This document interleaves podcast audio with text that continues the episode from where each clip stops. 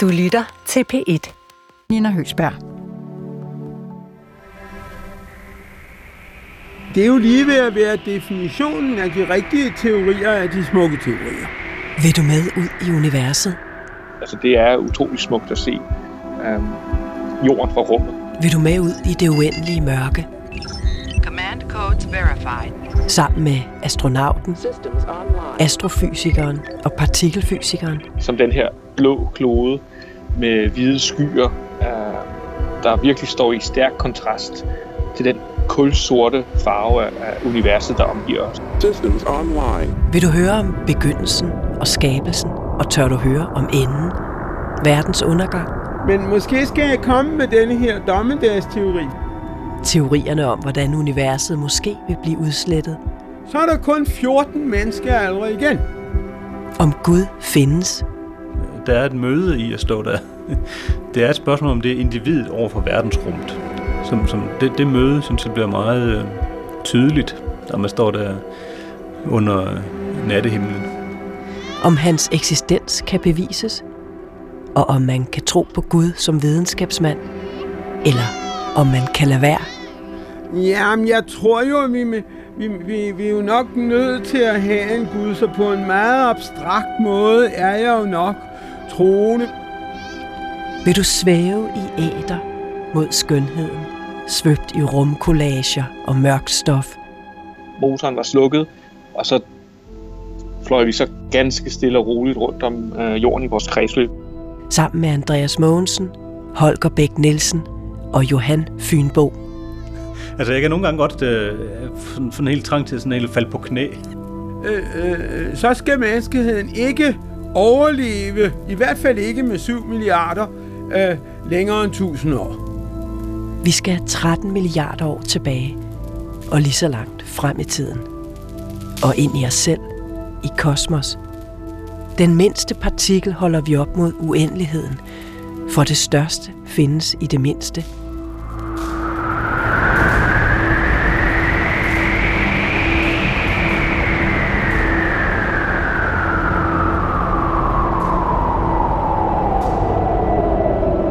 Vi på jorden, vi er kun en meget lille del af noget langt, langt større. Og nu har vi 57 minutter i jordtid, og det her kalder vi audiens på P1, Systems online. og måske hedder jeg Katarina Levkovic. For hvad ved vi egentlig, når det kommer til stykket? Velkommen til. Everybody ready to say goodbye to our solar system? To our galaxy?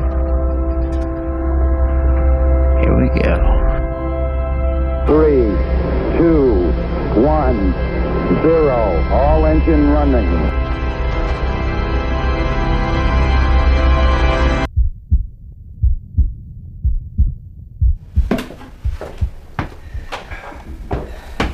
Der er en stejl trappe, så man skal være lidt forsigtig. Sammen med professor i astrofysik Johan Fynbo er jeg på vej op ad en smal, stejl og meget gammel trappestige. Vi er et lille gult sommerhus i Nordsjælland, midt om vinteren, hvor der er øde og koldt, og blæsten river i døre og vindueskodder. Den runde kuppel op på taget afslører, at det ikke er et helt almindeligt sommerhus. Her ligger Hvidt Knudsens Observatorium. Det er her, vi blandt andet skal tale om tro og stjerner. Men frem for alt skal vi undres. Nej. Ja, det er det, der hedder en spejlkigger, den her. Så, der, så når man skal observere, så skal man selvfølgelig åbne for, for kuplen her. Så det kan vi, så ruller vi op. Der kan vi se, der er, et, der er et spejl. Der er et stort spejl dernede i. Så lyset kommer bare ned heroppe fra, fra stjernerne, og så rammer det det der spejl. Ja.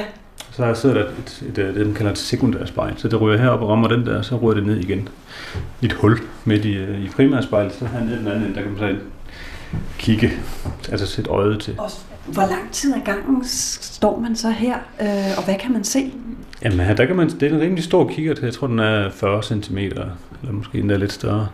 Øh, Så man kan se øh, galakser stjernetoger og stjerneansamlinger af forskellige slags. Eller også bare kigge på enkelte stjerner i vores egen øh, galakse. Planeterne kigger vi på, månen. Altså, så der kan vi se tilbage sådan til nogle galakser, som måske ligger noget 10 millioner lysår eller 50 millioner lysår øh, fra jorden. Så, så vi kan komme igen.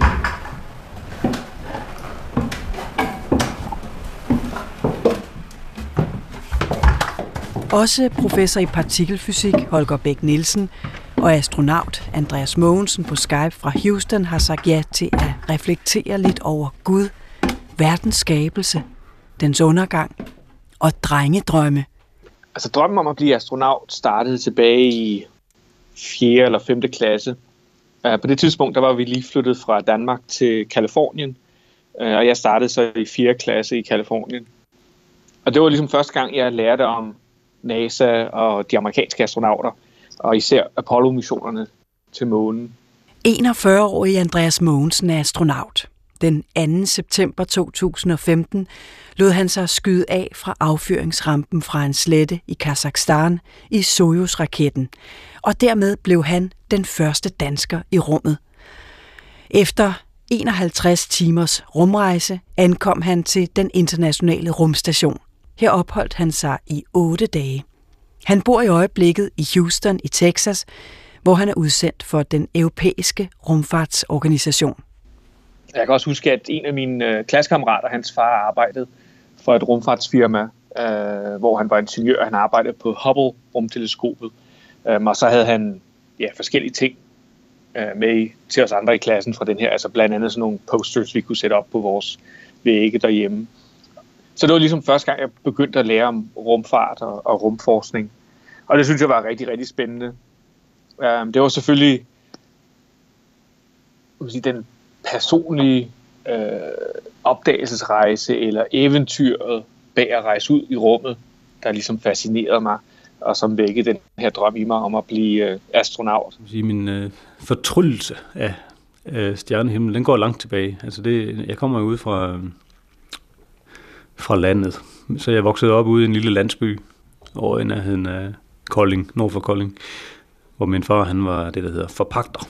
Så han, vi boede på præstegården i, øh, i den her landsby.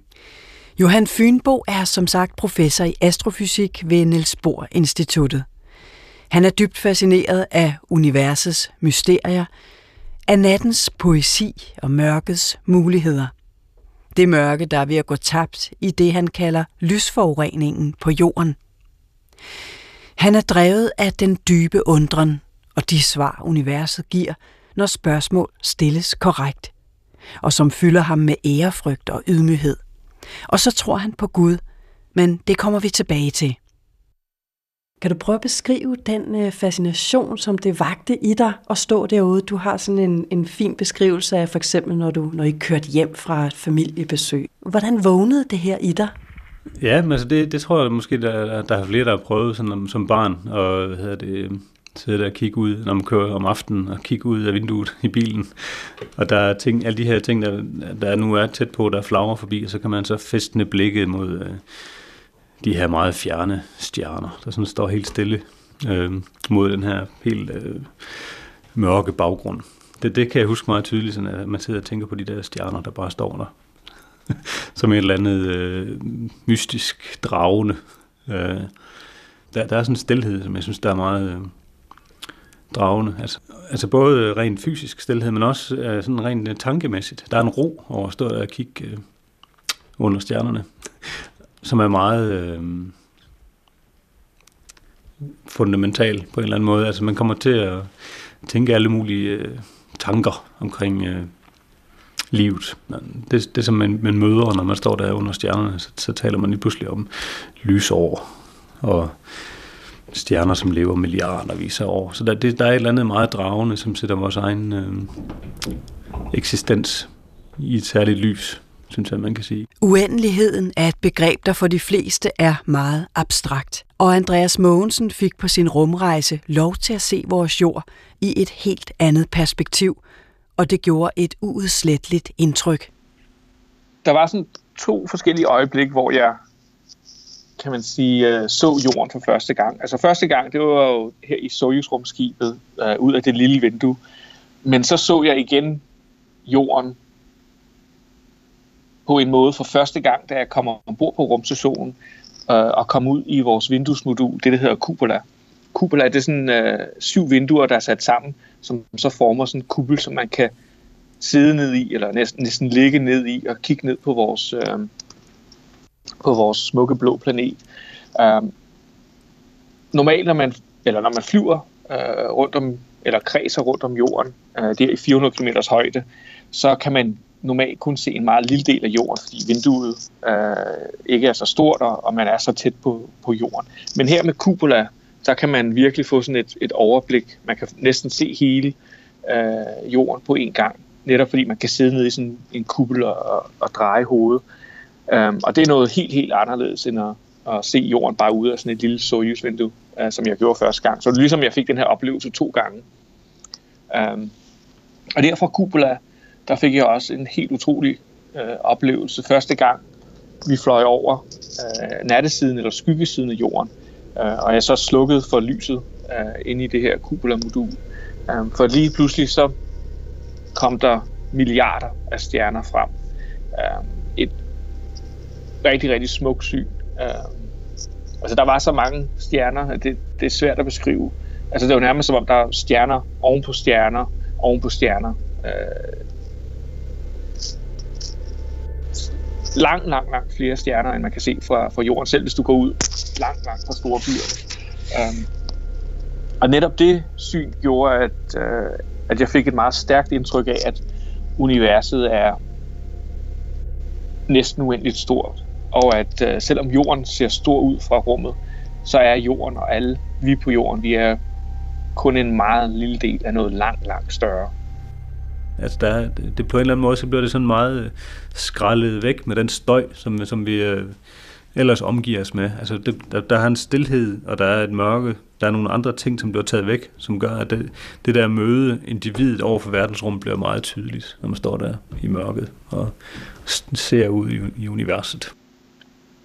De rummet er jo det, det næste naturlige skridt i vores øh, udforskning af vores omgivelser.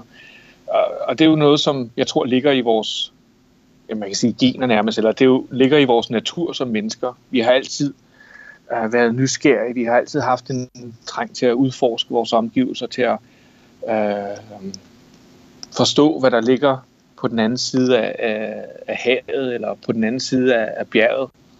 Og vi har altid uh, drejet ud for at, at undersøge vores omgivelser.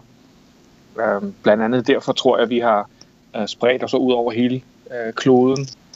Øh, og der er rummet, hvad man siger, det næste skridt. Ikke? Det er jo igen for at, at forstå, hvem vi er, og hvad vores plads i universet er, og, og hvad der er derude. Ikke? Øhm, rummet er så stort, øhm, og jorden er sådan en lille del af det, um, at vi har, har brug for at forstå, um, ja, hvad, det, hvad det er, vi er en del af. Det, det har i sig selv en stor skønhed, synes jeg. Altså rent, rent øh, æstetisk.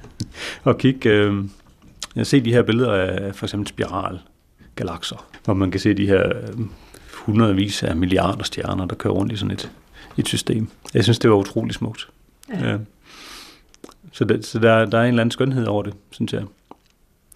Øh, der lidt på linje med, med kunst. Der, der er også en, en æstetisk værdi øh, i os, hvad, hvad vi nu kan se derude i, øh, i verdensrummet. Så det synes jeg også var meget dragende. Det giver også på en eller anden måde anledning til noget ydmyghed hos mig.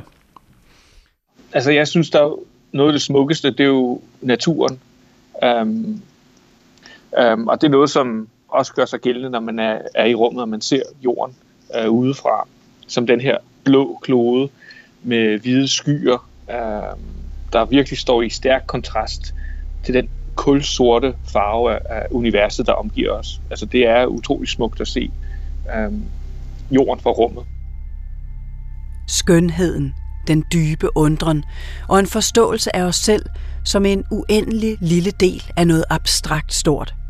Selv videnskaben må knibe sig i armen, og det sætter de helt store tanker i gang, også hos Johan Fynbo. Hvad er det for noget? Altså, hvad er det for noget? Hvad bliver det ved? altså, det her rum, som vi nu vi står og kigger ud, altså, er, det, er der en grænse? Bliver det ved derude af? Er det uendeligt? Eller, hvordan, skal, hvordan skal jeg forstå det her, at jeg står her i den her situation og kigger på den her klode, der kører rundt om, om den her stjerne, som vi kalder solen, og stiger ud i verden, som hvad er det for noget? Den her, den her helt grundlæggende øh, undren, synes jeg, den, den tror jeg, der er utrolig mange mennesker, der, der deler. Altså, det var et, øh, et spændende øjeblik. Um, første gang, jeg så jorden ud af, af Soyuz-rumskibets lille vindue. Um, og det skete ja, lige efter, vi var kommet i kredsløb om jorden. Efter, hvad var det, 9-10 minutter fra vi var blevet skudt af nede fra jorden, uh, så var vi i, i kredsløb. Uh, motoren var slukket, og så fløj vi så ganske stille og roligt rundt om øh, jorden i vores kredsløb. Og der kiggede jeg så ud af vinduet, og der var sådan to ting, der virkelig øh, slog mig. Øh, for det første, så tænkte jeg tilbage på, på Yuri Gagarin og de andre første astronauter, og hvordan de må have tænkt, da de så det her første gang, og hvilke følelser det må øh, have vagt i dem, fordi det var virkelig, man sige, de var virkelig pionerer. Selvom det stadigvæk er utrolig flot, så er det ikke noget, som er som virkelig kan overraske os på samme måde, som det overraskede uh, måske Yuri Gagarin og de andre første astronauter. Fordi dengang var der jo ingen, der nogensinde havde set uh, altså jorden fra, fra rummet.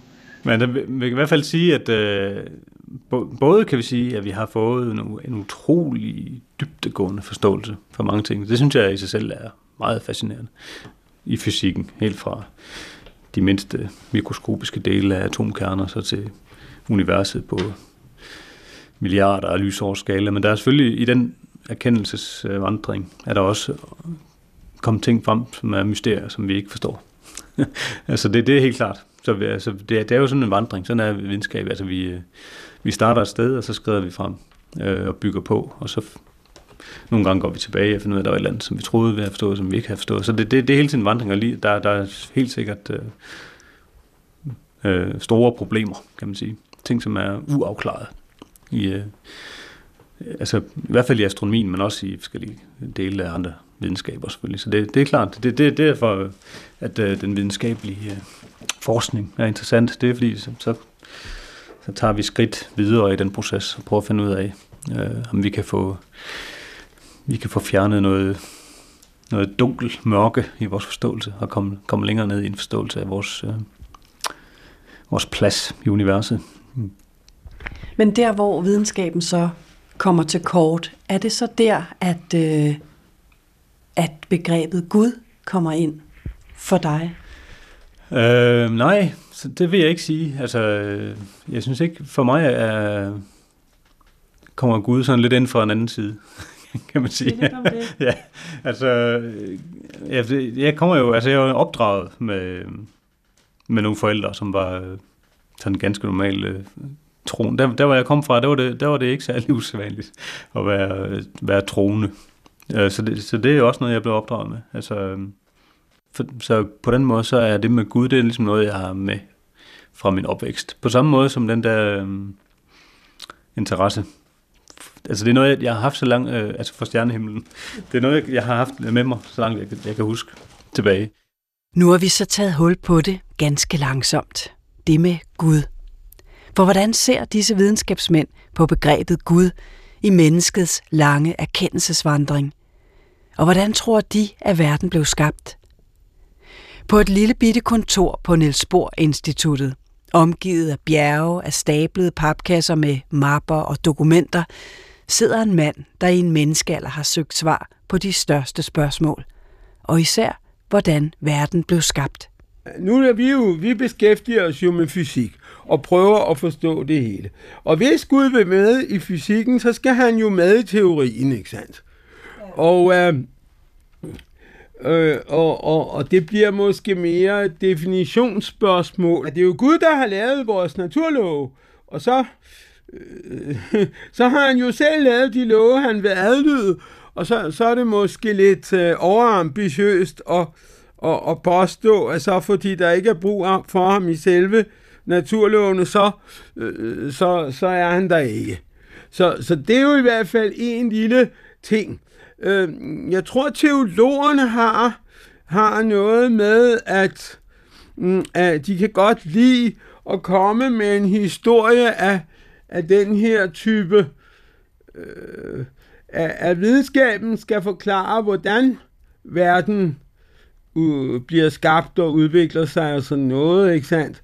Øh, men men øh, religionen vil snarere forklare, hvorfor den bliver.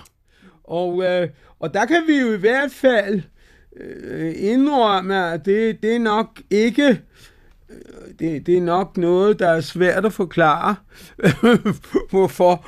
Så, så det har vi ligesom ikke rigtig øh, gjort til streg, eller det kan vi nok ikke klare. Holger Bæk Nielsen er en af Danmarks mest kendte videnskabsmænd. Han er 76 år og professor emeritus ved Niels Bohr Instituttet i teoretisk højenergifysik, som er udforskning af universets opbygning. Han har beskæftiget sig indgående med strengteorien, der beskriver universets mindste byggesten som små vibrerende strenge. Lad, lad mig lige fortælle, at de fleste af de grundstoffer, vi er bygget af, de blev først lavet i stjernerne meget senere, omkring en halv milliard eller en hel milliard år efter øh, Big Bang. Men i selve Big Bang, i de første få minutter, øh, der blev der lavet helium og, og lithium og, og beryllium, eller bor eller sådan. Nogle af de allerletteste grundstoffer blev lavet. Og, øh, og, og de grundstoffer, dem har man så kunnet se, der hvor de faldt ned og været u, uforstyrret på stjerner, der har holdt så længe, for eksempel. Og så kan man se, hvor meget forholdet er mellem de forskellige isotoper af brint, øh, har, var det første i virkeligheden, der, der blev lavet. Det er jo det, de andre er lavet af. Og, og så kan man se, hvor meget helium, og helium 4 og helium 3 og så videre. Og så kan man på den måde, kan man tjekke sin teori for, for hvad der skete omkring et minut. Og, og det synes at stemme vældig godt. Men, men der er, er nok nogle teoretiske grunde, at man ikke er så glad for, for den der Big Bang, men, men jeg tror alligevel, det er den, der er mest troværdig. Og så er det jo selvfølgelig det, så er der jo nogen, der måske ligefrem vil påstå, mm, mm, at, øh, at den har nedarvet sin idé øh, øh, fra Bibelen, fordi den har nedarvet, at der var en begyndelse. Fordi der antydes det jo så at sige, at der er en begyndelse. Nu er jeg ikke sikker på, at det er så klart, som man skulle tro. Men, men alligevel er der ligesom en begyndelse, og det er det, vi har, har lært. Så kan det være nogle detaljer, det var lidt flere milliarder år tilbage med det der, men, men, øh, øh, men at der var en slags øh, begyndelse. Men hvad med astronauten? Hvordan forholder han sig til Gud?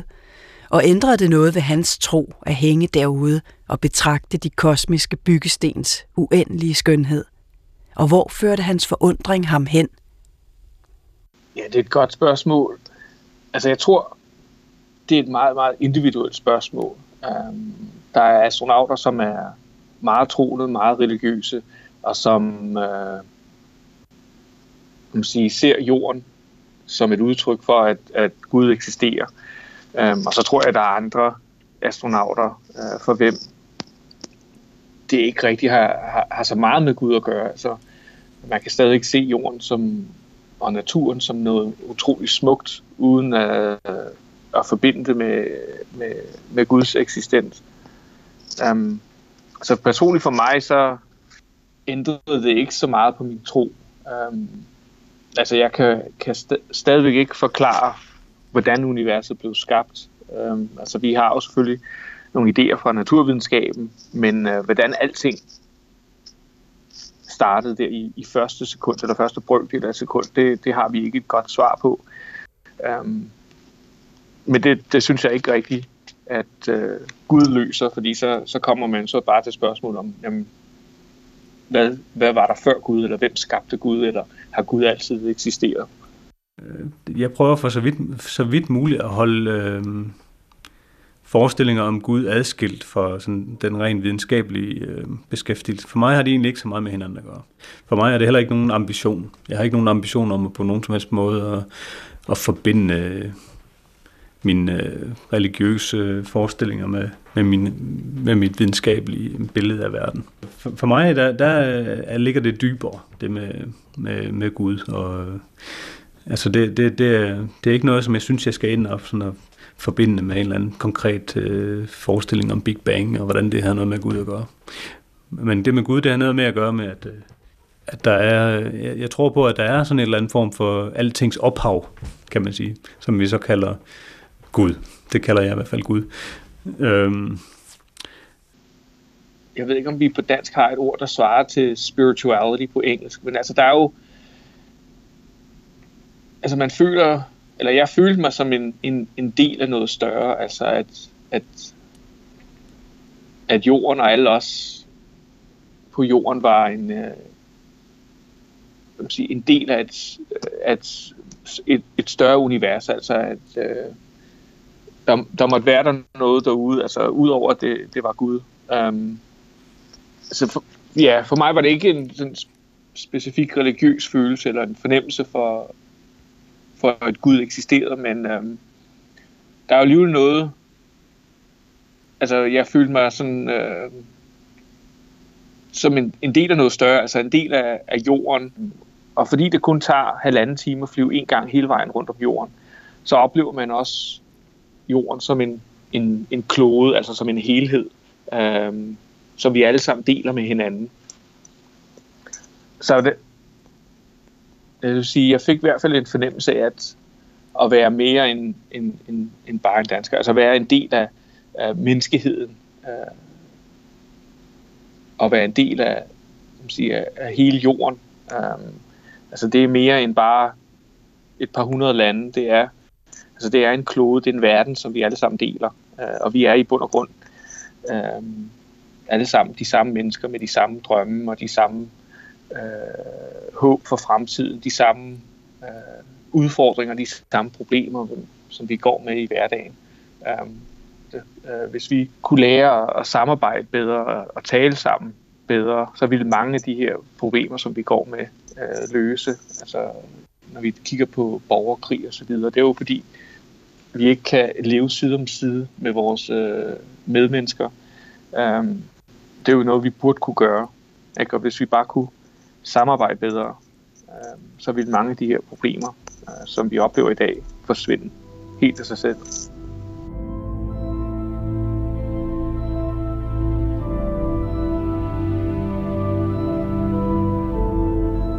Kan man tro på en guddommelig skabelse samtidig med Big Bang? Og hvordan arbejder de to fortællinger med eller imod hinanden? Holger Bæk Nielsen har ikke noget imod at gå med på tanken om de bibelske beretninger, som de tager sig ud på de første sider i Mosebøgerne. Hvis det endelig skal være noget, så vil man jo sige, at Big Bang med en begyndelse er tættere på Bibelen, så på den måde må det jo nærmest fremme øh, religionen, hvis der er det Big Bang, i stedet for at der ikke er det.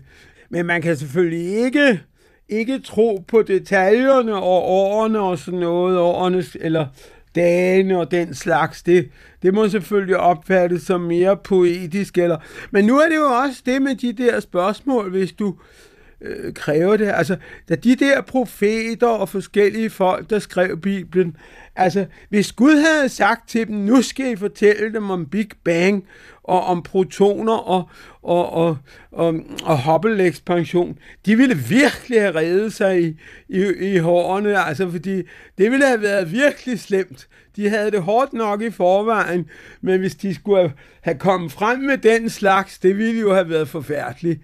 Det tror jeg, de havde givet op. det, det, er sådan, det er sådan noget, jeg begynder at se lidt på her for nylig, som jeg synes er interessant. Altså, når, når vi taler sammen som mennesker, vi, vi, vi har øh, en forestilling om, at altså, jeg er en person, du er en person, vi har en samtale. Det, det findes slet ikke i, øh, hvad skal man sige, den naturvidenskabelige øh, grundforestilling om verden. Så, så er der, der er nogle elementarpartikler, der kører rundt dikteret af nogle øh, naturlove. naturlov. Der, der findes ikke noget Katarina eller Johan. For der, der synes jeg lidt også, at det er også derover at de religiøse ting er, altså det er, Gud er, det er, det er også et personligt forhold. Altså det er, det er et forhold mellem et jeg og, og en, øh, et eller andet, som, som, vi, som jeg stræber imod. på en eller anden øh, personlig måde, tror jeg. Også som del af en, øh, af en menighed. Jeg, jeg, jeg holder meget af sådan en gammeldags gudstjeneste. Ja. øhm, så for mig er det sådan lidt forskellige steder i, øh, i sådan min, mit, øh, hvad man kunne kalde åndsliv, eller hvad man skal kalde det, for at bruge et gammelt ord. Ja. Øh, Men inspirerer dit arbejde der også i din tro, og måske omvendt? Ja, ja, men altså det er i hvert fald det der med, det, øh, med ydmygheden og øh, fascinationen af... Altså i gamle dage talte man om skaberværket. Altså det, det er sådan et ord, man ikke bruger længere. I hvert fald øh, mange, der ikke bruger det længere. Og vi, vi taler, det ligger også i sådan i sproget, man taler om verdens beskaffenhed. Og sådan, altså det, det, det ligger sådan lidt i sproget. At vi, altså tidligere der har man jo helt naturligt tænkt, at verden var skabt. Og det tænker jeg også. Men altså ikke, ikke på nogen øh, måde, som jeg sådan blander ind i min øh, videnskabelige beskæftigelse. Men jeg tænker, altså det, det ligger sådan lidt på lidt dybere niveau. Jeg mener, at øh, jeg tænker på Gud som så altings ophav. Der, det er på en eller anden måde noget, som, hvorfra alting i sidste ende kommer.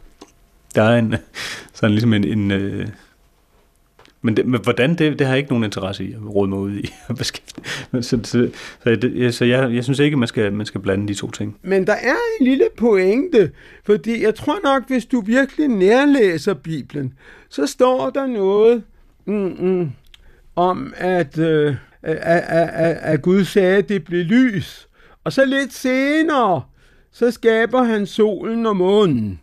Og, og nu ville vi jo, hvis vi prøvede i hvert fald, at sætte os ind i de gamles tankegang, men det er måske det, vi ikke helt gør. Men hvis vi sætter os ind i de lidt ældre eller lidt yngre end, vores, end, end de ældres tankegang, så, så vil man jo sige, at var det ikke rigtig forkert, fordi hvordan kunne der være lys uden sol og måne? Den går jo ikke. Men så er det, at, at, Big Major peger på, øh, på, på denne her historie om Big Bang. Fordi det var faktisk sådan, at efter denne inflation, øh, så kom der, hvad der hedder med et forkert ord, reheating. Og i den heating-periode, der blev det enormt lyst, kan man sige. Så lyst, så vi ville have, have, have taget skade af det. Men, men der var i hvert fald en masse også almindelig lys til stede, øh, øh, samt næsten alle mulige partikler, øh, som vi kender og som vi ikke kender i store mængder. Mm. Øh, og øh, så det vil sige, at det heldigvis var den historie med, at, at, øh, at det blev lyst før, øh, øh, før månen og solen, fordi månen og solen er kun fire en halv milliard år gamle, så, så de er meget yngre. Så den er tilfældigvis rigtig. Så nu kunne du påstå, var det Gud, der sne en lille en ind der, og fik profeten til at skrive det i den rigtige orden.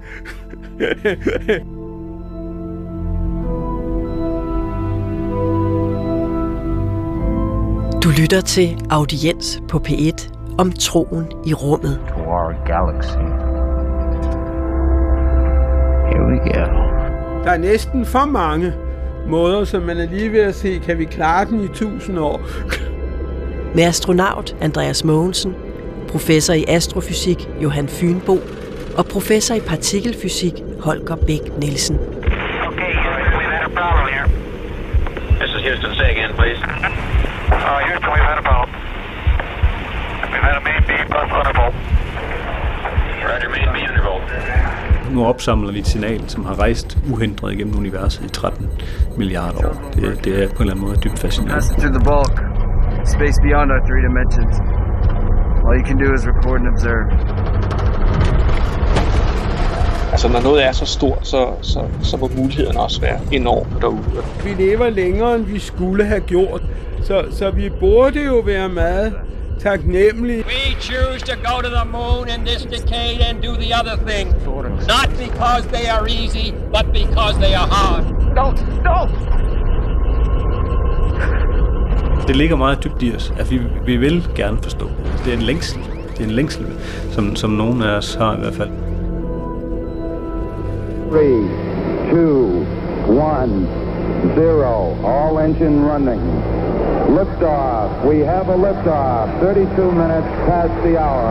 Liftoff on Apollo 11. Jeg prøver i denne udsendelse at finde ud af, hvad de tror på. Dem, der har deres dagligdag i kosmos, i stjernetogerne og i de uendelige tidsdimensioner. Okay, stand by 13. We're looking at it. Derude, hvor de store spørgsmål bliver stillet. Hvordan verden blev skabt. Om Gud findes. Og hvordan det hele vil ende.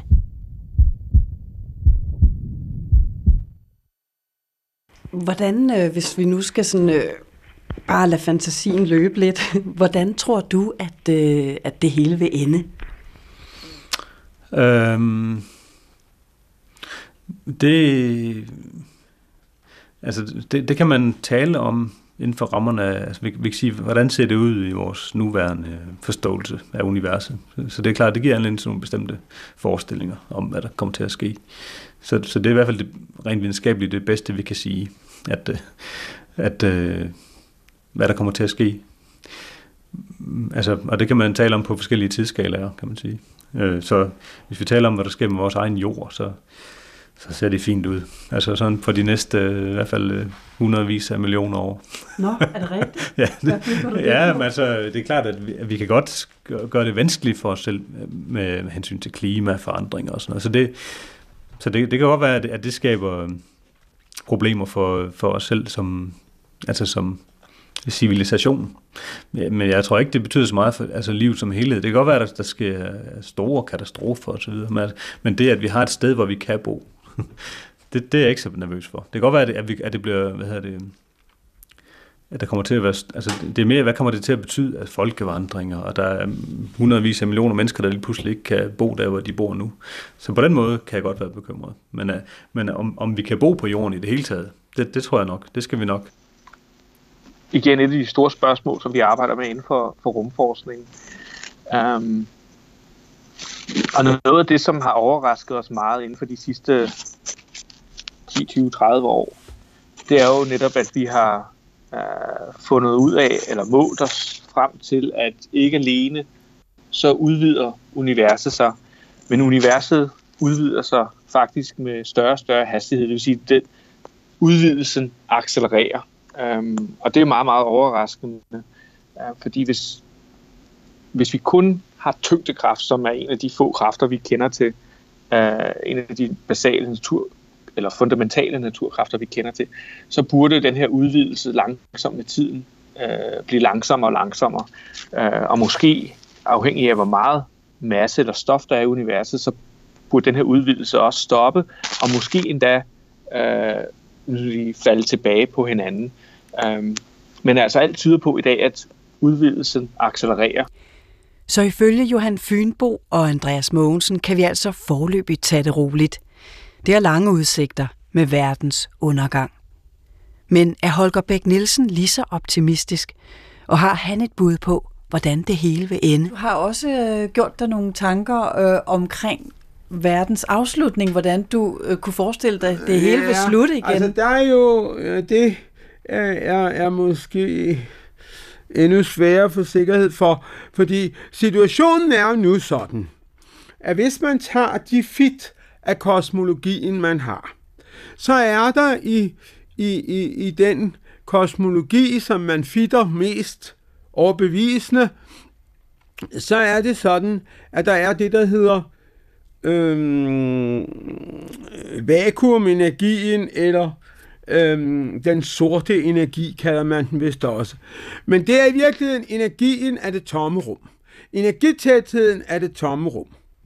Men den der tomme rum, energitæthed, den er forbundet med et negativt tryk. Den er forbundet med en slags træk, som ligesom trækker universet ud.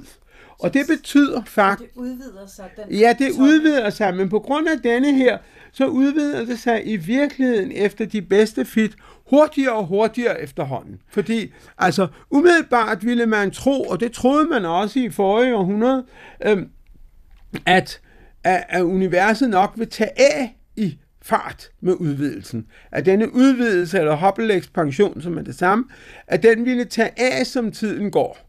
Men det gør den ikke, øh, fordi der er det her træk i det tomme rum. Men hvad betyder det?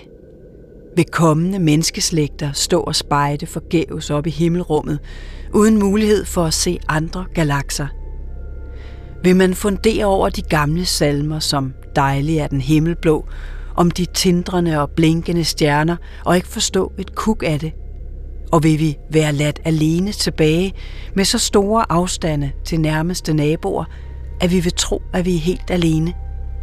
Øh, alting bevæger sig hurtigere og hurtigere væk fra hinanden. Um, og det er jo egentlig, synes jeg, lidt trist at tænke på, fordi hvis vi så kigger millioner eller milliarder år ude i fremtiden, så vil, øh, så vil vi måske ikke kunne se andre galakser. Øh, andre galakser vil måske være så langt væk fra os, at vi ikke længere kan se dem. Um, og vi får måske i fremtiden den idé, at, at uh, vores galakse Mælkevejen er den eneste galakse, der ikke eksisterer. Der bliver jorden varmere, fordi at solen bliver varmere.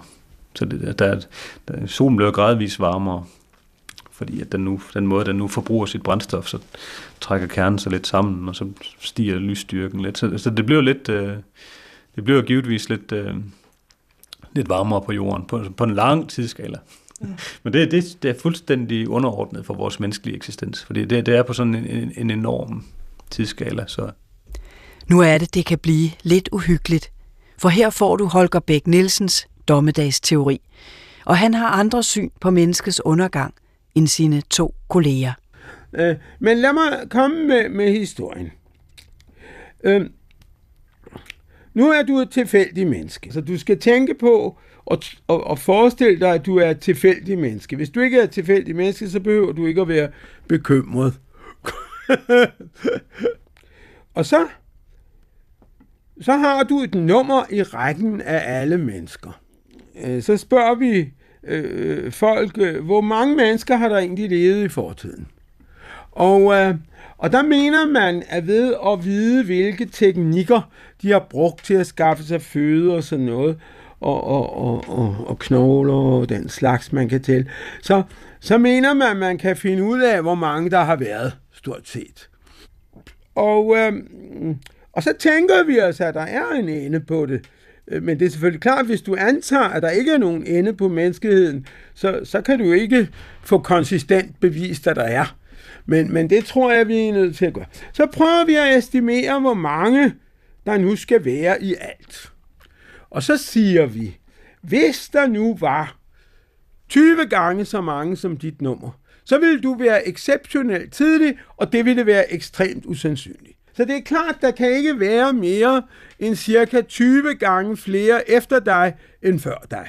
Og jeg er slet ikke sikker på, at det mest sandsynlige, det er selvfølgelig, at der er nogenlunde lige mange. Så det mest sandsynlige er, at dem, der kommer efter os, er lige stort antal ind til dem. Men nu er situationen jo den, at vi allerede er 7 milliarder. Og hver menneske eller et eller andet 70 år eller 100 år, øh, så, øh, så kommer der jo 7 milliarder mere. Selv hvis befolkningstilvæksten er ved at gå lidt i stå. Mm, men, men størrelsesordenen 7 milliarder er nok rigtig. Og så tager vi det der nummer på 100 milliarder kun. Og øh, så er der kun 14 mennesker allerede igen. Men det er cirka 1000 år. Så nu vil det sige, at nu bliver det her til en forudsigelse om, at meget, meget groft, og det kan sagtens være forkert med en faktor 10, men ikke meget mere, så, øh, øh, så skal menneskeheden ikke overleve, i hvert fald ikke med 7 milliarder, øh, længere end 1000 år. I, I den der forstand, at der skal være de 7 milliarder, så er der kun 1000 år tilbage. Og det, der kunne ske, det kunne være sådan en vakuumbombe,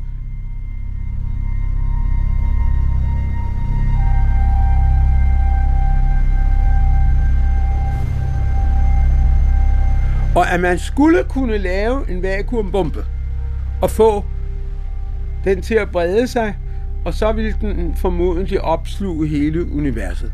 Så der er muligheder på markedet, men det vil være meget, meget, meget, meget dyrt at lave, og meget, meget svært. Så, så det er nok ikke rigtig muligt. Øh, men jeg plejer ligesom at sige, ja, men nu er vi jo ved at, at, at, at have en chance for at skulle have et job hos, øh, hos KGB eller øh, CIA eller sådan noget.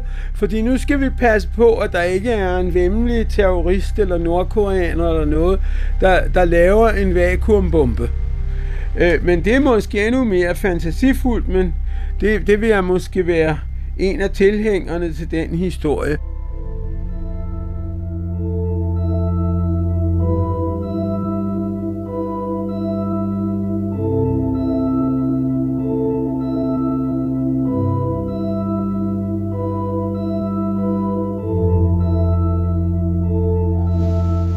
Godt tænke mig en, selvom det måske er lidt science fiction-agtigt, så kunne jeg godt tænke mig en, en fremtid, hvor vi kunne rejse mellem stjerner, rejse mellem forskellige planetsystemer, øh,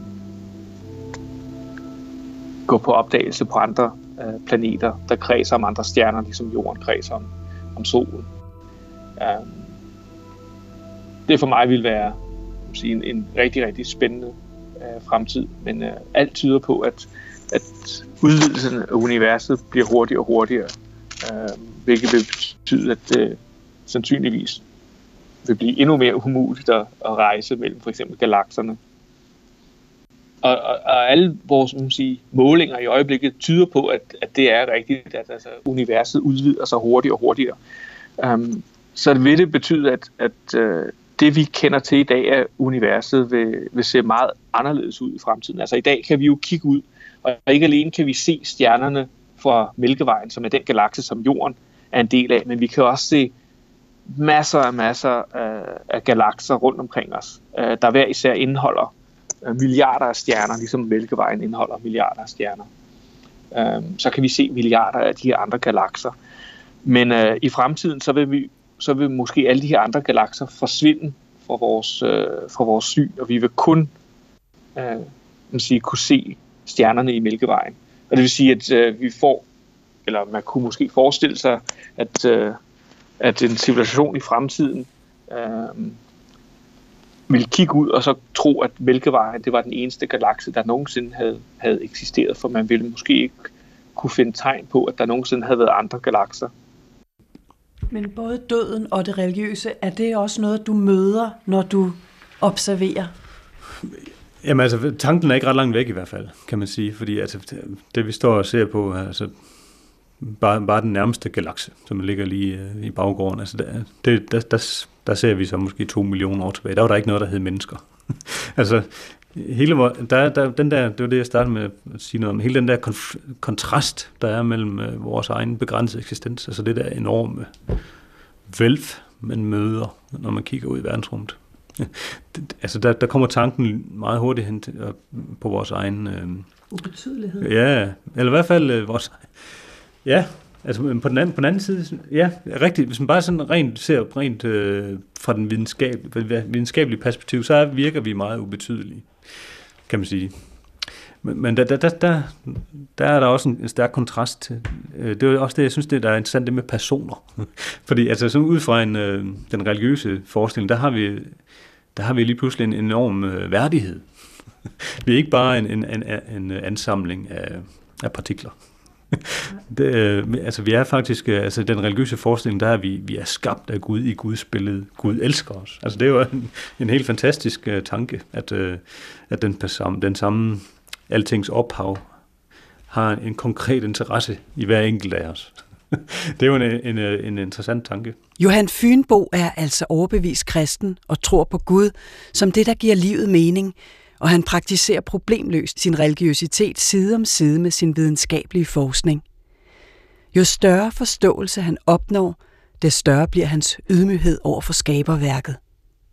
Man er nødt til at have et sprog, for at kunne tale om de her ting. Og det er blevet, det er blevet fjernet mere fra os, på samme måde som, øh, som stjernehimlen er blevet fjernet fra os, på grund af alt det lys, vi nu omgiver os med. Så tror jeg også, at, øh, at døden er blevet noget, der er kommet længere væk. Så, så alt det der med, at vores egen begrænsede eksistens, det er noget, vi har fortrængt.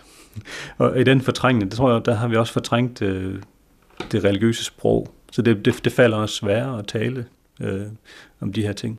Jeg, jeg, jeg tænker lidt på det, at, at det er simpelthen for mig er det ikke noget, jeg sådan prøver at bringe, bringe sammen, og hvordan skal jeg forstå øh, tanken om personen og tanken om Gud i, inden for rammerne af, af, af hvad hedder det, partikelfysikkens standardmodel.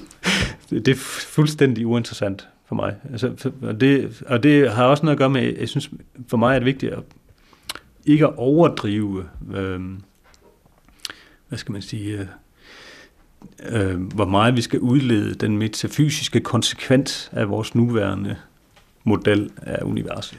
Der, der, der synes jeg, der kan man også godt have en beskedenhed omkring, at vi skal ikke overdrive, er, vi skal udlede af vores øh, naturvidenskabelige verdensbillede. Her hvor vi nærmer os afslutningen på denne refleksionsrunde om skabelse, tro og Gud, lister jeg lige endnu et urimeligt svært spørgsmål ind til Holger Bæk Nielsen. For mener han, at der er liv efter døden? Vi ved måske ligesom, hvad liv er, og vi ved på en måde, hvad døden er. Men hvad betyder det der efter? Fordi det der efter, det, det forudsætter jo et tidsbegreb. Og det tror jeg selv, altså de fleste, der forestiller sig sådan øh, liv efter døden, at de i virkeligheden måske ikke øh, forestiller sig, at det lige akkurat er i, i det samme tidsbegreb eller sådan noget. Så i virkeligheden er det her tidsbegreb meget vigtigt, øh, hvordan vi så omtolker det, hvis vi skal omtolke det. Måske behøver vi ikke at omtolke det, men, men øh, øh, øh, det kan godt være, at vi skal omtolke det. Og, øh, og så er det jo sådan, at i fysikken, der har vi allerede været ude for chok med hensyn til tidsbegrebet. Og, og, og, og, og det berømte chok, det er jo Einsteins relativitetsteori. Fordi der bliver tidsbegrebet relativt, sådan at det, der foregår samtidig set fra den ene, ikke er det samtidig set fra ham, der kører med toget i den anden retning. Og, øh, og det bliver ganske alvorlig forskel, hvis du tænker på folk på en fjern galakse. Så bliver det mange, mange år, det kan være forskel. Ja. Altså det sætter virkelig ting i perspektiv, at, at, øh, at se universet på den måde, eller alle de milliarder af stjerner, for man kan ikke undgå at fornemme, at, at der må være så meget derude, øh, og at det vi kender til kun er en, en, en brøkdel af, hvad der egentlig findes. Bliver man ydmyg? Ja, det gør man også. Øh, altså vi går lidt rundt og tror, at øh, vi er centrum for, for universet. Øh, vi har jo også en idé om, at at øh, jorden er måske den eneste planet, der er liv på, og vi er måske de eneste, den eneste intelligente form for liv, der findes. Men øh, når man kigger ud på universet og, og ser så mange stjerner, jamen så i hvert fald jeg, jeg, jeg kan ikke uh, tro andet end, at, at der må være mere derude, altså planeter med, med liv på, øh, andet liv derude. Vi kan ikke være de eneste. Man har fundet en mærkelig stjerne. Så har man drømt om, at det var nogle extraterrestrials, øh, der havde bygget et sådan solfangersystem rundt om deres planet og fanget solens stråler ind, altså stjernens stråler ind. Og så kommer der jo færre stjernestråler ud til os. Og, og til gengæld kommer der fra deres opvarmning og sådan noget, nogle infrarøde stråler. Så den der stjerne, der har sådan et system omkring sig, den kommer jo til at blive lidt mærkelig i sit spektrum. Mm. Og det var der en påstand, at sådan en er der fundet. Fordi vi har en, en, en idé tit her som mennesker, at, at vi forstår universet, vi forstår den verden. Vi har næsten al den viden, øh, vi kan have om, om universet og om verden omkring os, den har vi allerede. Men det, det tror jeg nogle gange er forkert. Altså, universet er virkelig så stort. Der er stadigvæk så mange ting, som vi ikke rigtig forstår, at jeg tror, der i fremtiden, øh, vi, vi vil stadigvæk gøre rigtig mange øh, store og vigtige opdagelser øh, og få ny viden, øh, som vil overraske os og, og måske også endda chokere os om, om den verden, vi lever i. Jeg har haft sådan nogle, nogle øh, hvor jeg sådan kunne blive sådan overfaldet nærmest af sådan en voldsom glæde. Men det behøver ikke sådan set ikke at bare være, det kan også bare være en eller anden, der gik forbi og trådte i en vandpyt. Altså, man kan få sådan en oplevelse af en intens virkelighed. Det, det kan godt have et eller andet at gøre med det religiøse, synes jeg. Det, det giver mig en glæde. Bare over at være til. Jamen, jeg tror jo, at vi, vi, vi, vi er jo nok nødt til at have en Gud, så på en meget abstrakt måde er jeg jo nok troende, fordi vi har alligevel brug for en eller anden form for i hvert fald en etik og sådan, og måske også meget brug for at blive tilgivet. Nu kan det godt være, at jeg i hårdkogt nok, så jeg ikke føler den der dårlige samvittighed så stærkt, som jeg skulle.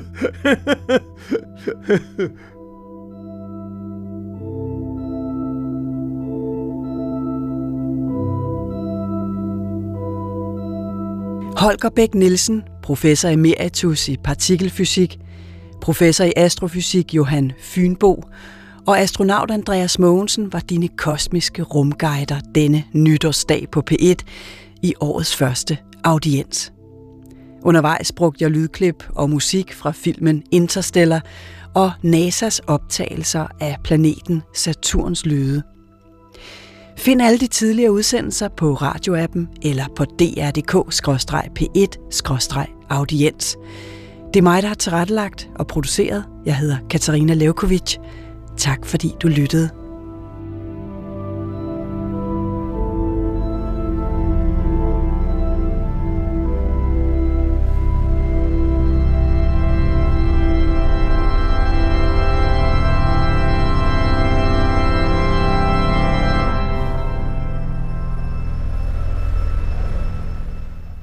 Gå på opdagelse i appen DR Lyd. Velkommen til klubben. Vi skal lytte til hiphop og jazz, der smelter sammen. Det er dejligt. Ja. Det skal på min playliste igen med det samme. Du øh, ringede ind, fordi du mente, du kunne høre, hvad det er for en sang, og øh, hvad er det? Den er for nem. Nå, nå, nå, nå, nå. Er der flere Der er sange? en, der har vundet en mulepose derovre. Så er der altså lige nogle lidt øh, vildere kanter. Altså det er der, hvor man skal have grovfilen fra. Vi skal lytte til jazz. DR Lyd. Alle DR's podcast og radioprogrammer samlet et sted. Der er radioavis nu, og bagefter Brinkmans Brix, som stiller spørgsmålet, kan strikketøj gøre dig lykkelig? Og dagens gæst har brugt årvis på at finde ud af, hvad der sker med os, når vi strikker for eksempel, eller smører cykelkæden i olie, laver mad eller noget andet håndarbejde og håndværk. Faktisk lyder hendes påstand, at det kan gøre os lykkelige og være en hjælp mod psykiske lidelser. Så find strikketøjet frem og lyt med lige om lidt. Klokken Gå på opdagelse i alle DR's podcast og radioprogrammer. I appen DR Lyd.